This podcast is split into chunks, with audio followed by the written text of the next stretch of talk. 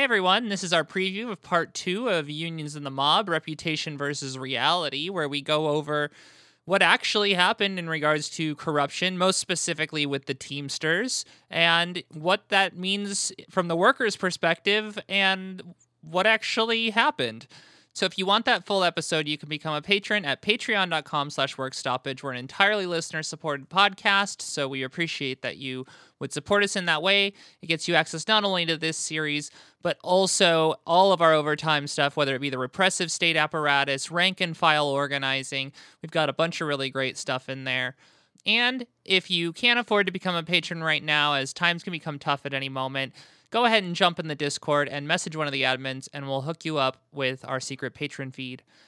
We really appreciate the help, though, if you can support us, even if it's just writing reviews and, and sharing our episodes with people.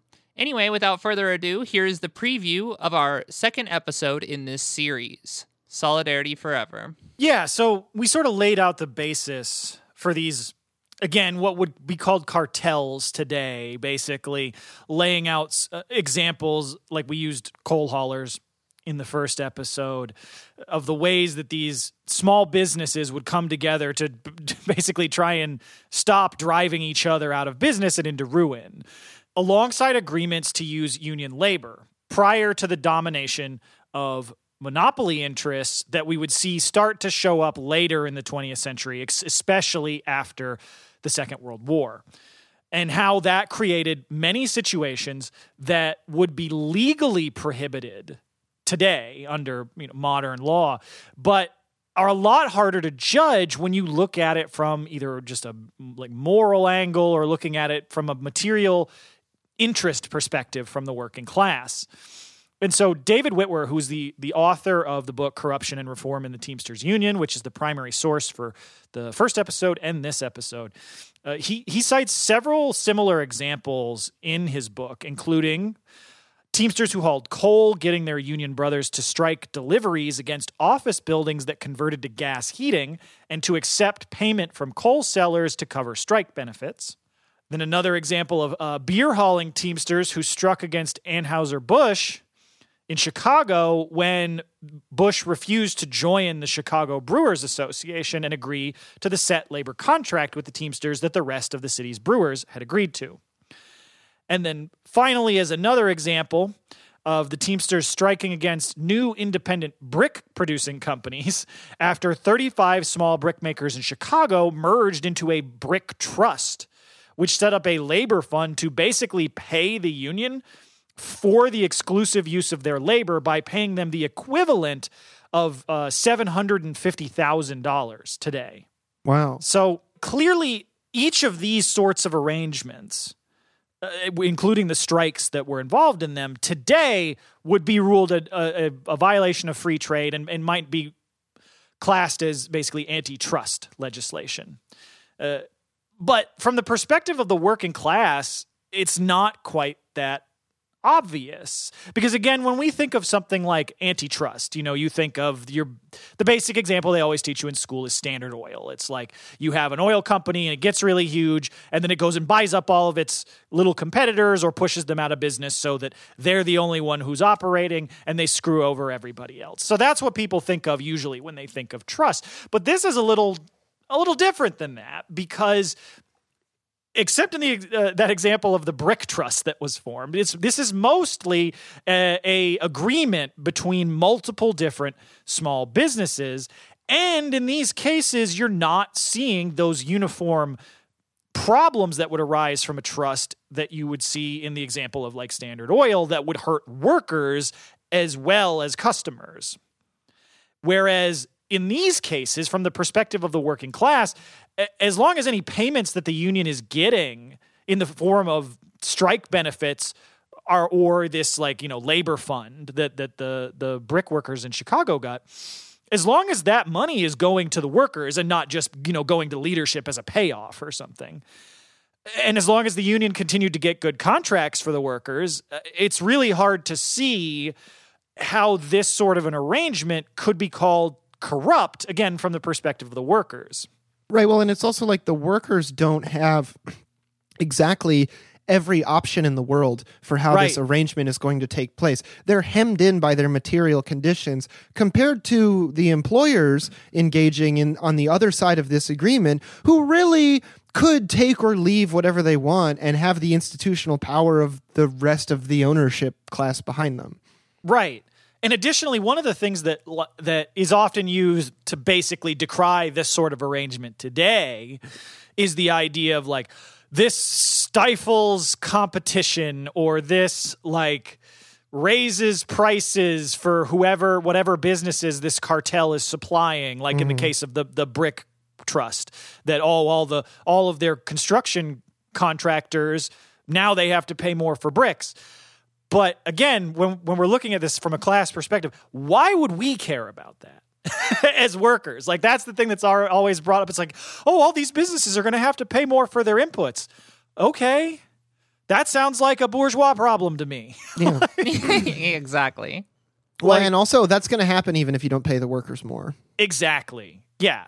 That's the that's the thing. It's like these sorts of arguments that are thrown out against this sort of arrangement are not germane to the interests of the working class. Our fight is with all the bosses. What do we care if one group of bosses fucks over another group of bosses? Exactly. Let them fight. Yeah. right.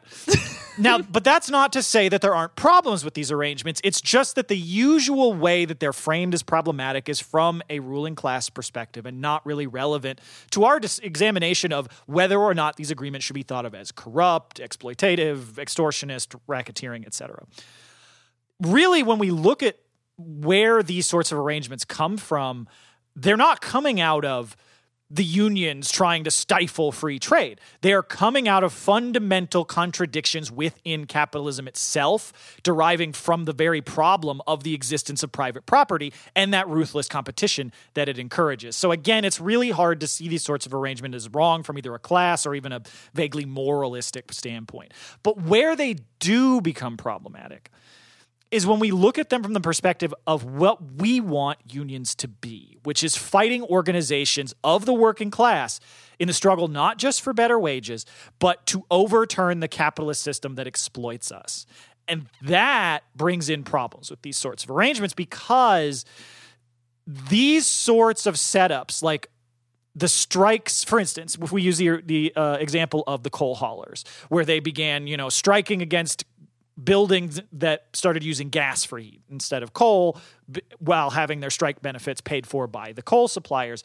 The problem you s- create there is then you are identifying the interests of the coal hauling workers with the interests of the coal selling businesses mm-hmm. And our interests are not aligned. and that's a problem because viewing those interests as going together is kind of the foundation of business unionist ideology. And we've talked extensively about the problem that that brings into because fundamentally, this is again bringing in this idea that class antagonism either doesn't exist or is not fundamental to our economics. It it encourages to to to not have an adversarial relationship between the unions and the bosses, and that just leads to so many problems. See the the whole uh, series on the decline of American unionism. I mean, see the tagline that we say at the end of every show. Yes. yeah, absolutely. And so the other big thing that this came with it is the problems with these restrictions of free trade being illegal carries with it all of these potential legal penalties on the mm-hmm. union that could do real damage to the material interests of the workers. And now just to be clear, that's not me saying unions should never break the law. Far from it. The law is fake and and it is a tool of of our oppressors. But it, you have to pick your battles and it's one thing to encourage a union to illegally strike when it's because, say, the president and the party in power have decided that rail unions aren't allowed to strike because it would be too disruptive. That's a good reason to break the law. Mm-hmm. But when you're coming into an arrangement like this, where while there may be some benefits to the workers, but primarily the group that's benefiting from these strikes is ultimately the bosses, that's where you start you have to like make a calculation there of like is it really worth it to be potentially bringing these legal penalties the reputational penalties that come with that sort of thing onto the union not for you know an existential strike to make sure the union can survive or to make sure that you know workers can actually live on the the wages and benefits they're making but to get a small benefit for the workers and a major benefit for the bosses, that's the sort of thing where these arrangements become a problem. But of course, and, and, and I know this is, you know, kind of getting into the weeds here, but I think it's important to examine this because when we have look at these on whether these arrangements are corrupt, again, we're looking at this from a class angle. And it's not that these sorts of strikes were corrupt from the working class, it's that they were bad tactical decisions that's where they become a problem. Right. I mean, I think that it really becomes apparent in like the kind of notion that like unions are inherently good or or fighting back and strikes are all inherently good and that's just not a materialist analysis of the situation. I mean, there could be very real issues that arise from it like it, tactics that lead to massive amounts of repression uh, without any victories, or yeah. uh, or just the fact that unions can be used in a really uh, po- bad fashion. If we think back to the like like um, the solidarity centers of the mm-hmm. Uh, AFL in relation to the CIA, those were unions that were used to attack the working class. So it's not like we can just look at these things in a vacuum and say they're good all the time. Yeah, well, it's like it's also like you have to be much more tactically aware when you are the party that's fighting the uphill battle, which the workers are in these situations. If you think about it in video game terms, if you're the bosses, you have a huge life bar, you have a giant inventory, you have lots of resources. If you're the worker, you don't have all of those things, and the most important things you can have are, uh, you know know, a united voice and will to act, and really, really good tactical decision making to make sure that you don't get burned and that you get what you want. Yeah, absolutely. So, uh, you know, from a working class perspective, those sorts of arrangements. I really don't think should be classed as corrupt, even if we think they were a bad idea and that they led to bad things like the uh, reinforcing of business unionist ideology.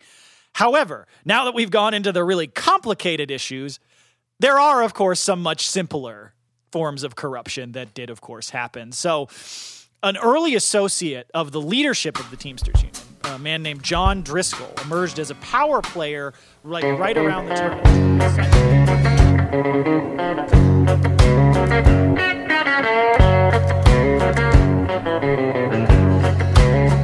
I won't be old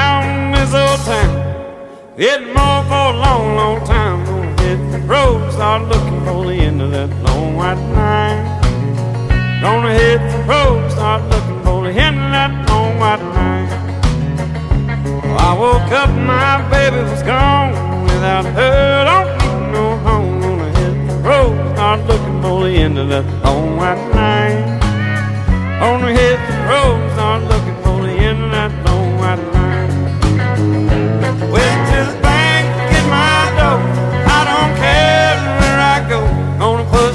rig till I push that girl out of my mind.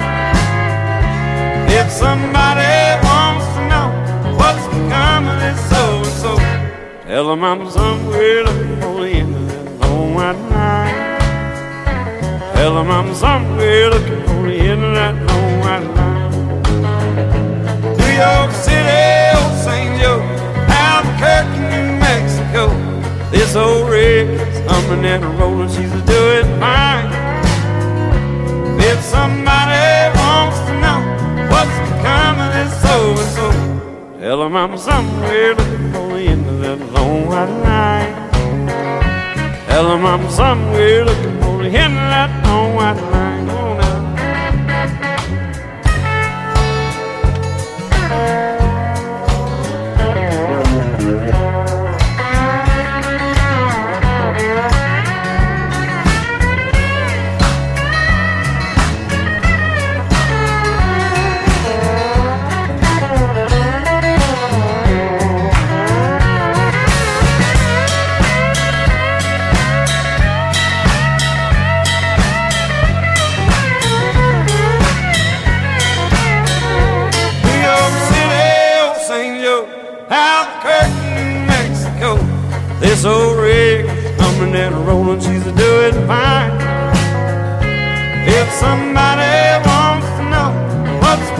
Of so and so, tell them I'm somewhere looking for the end of that long white night. Tell them I'm somewhere looking for the end of that long white line. I won't be round this old town. It's more a long, long time on the hit the road. Start looking for the end of that long white night. Tell them I'm somewhere looking for the end of that long white line.